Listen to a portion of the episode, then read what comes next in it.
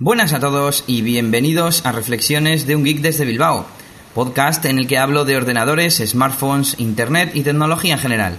Soy Elías, Elías NS en Twitter y la mayoría de redes sociales, y hoy pues no tengo un tema concreto del que hablaros, así que voy a seguir un poco las notas que he tomado en los últimos días.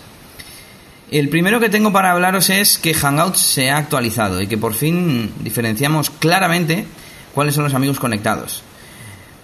Si yo no recuerdo mal, mm, desde que salió la aplicación Hangouts de Google, podíamos diferenciar eh, con unas barritas verdes cuando alguien estaba conectado. Pero investigué otro día cuando salió la noticia, investigué un poquito y al parecer eso tan solo es en el Hangouts de Gmail, en el Hangouts del ordenador. No sé si en el Hangouts instalable en Google Chrome también funciona así. Porque lo que es en el móvil, al parecer, al menos al principio, la forma de saber si los contactos estaban conectados era porque la foto se veía un poco apagada, digamos, como con menos opacidad o algo así. Mm, la verdad es que me parece un poco tontería porque yo me puedo poner una foto que ya de por sí está apagada. Entonces, no sé, bueno, y, también cuando miré, eh, antes de actualizar la aplicación, yo no veía de ninguna forma quién estaba conectado y quién no. Así que bueno, me alegro de que Hangouts haya incluido esto. Ahora aparece un pequeño globito, en pequeñito, donde la foto del contacto está verde si está conectado y está así como gris eh, apagado si, si está desconectado. Faltaría algo más como estados, como en Getalk. Pero bueno, yo creo que quieren hacer un poco como WhatsApp, en la que nunca sabes cuándo está alguien realmente conectado o no, salvo que entres en su conversación y te pongas a fijarte cuándo ha sido la última vez que se ha conectado, si está en línea o cosas de estas. Más cosas que tengo por aquí. Dropbox añade guardar capturas de pantalla.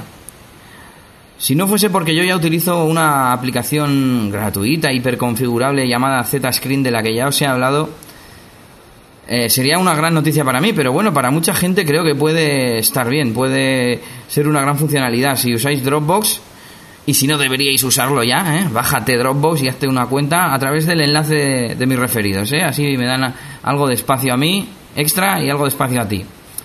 Bueno, pues deberías eh, utilizarlo y cada vez que hagas imprimir pantalla y no sé qué más combinaciones de teclas son, se te guardará esa captura de pantalla automáticamente en Dropbox y depende de la combinación de teclas también se te guardará en tu portapapeles la dirección directa a, esa captura.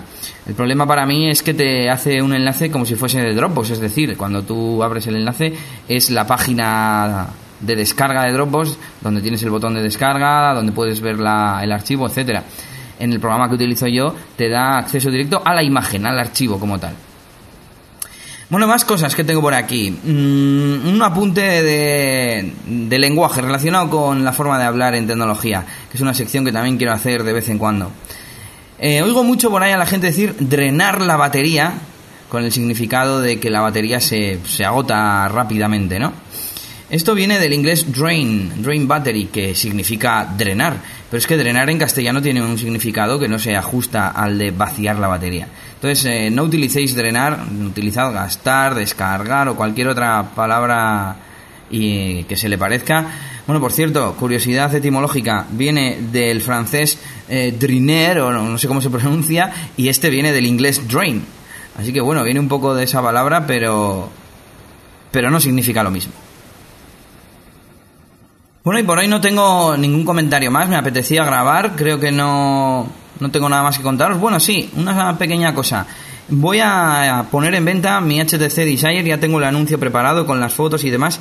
Si alguien está interesado en comprar un teléfono Android que por calidad-precio pues te puede servir muy bien para iniciarte, para un familiar que no esté muy, muy metido en la tecnología o incluso como segundo terminal, pues lo estoy vendiendo a 100 euros, así que si alguien está interesado que me contacte. ¿eh? Y nada más, porque no tengo ningún mensaje en el hashtag de Twitter, estoy revisando mi timeline y no tengo ninguna otra noticia que comentar. Recuerda que puedes eh, dejarme tus comentarios, tus tweets en el hashtag RGB Podcast y que puedes contactarme a través de Twitter, a través de Google Plus y a través de, pues, de todas las redes sociales en las que estoy en casi todas con, la, con el nombre de usuario Elías NS. Sin más, saluditos a todos y hasta mañana. Agur agur.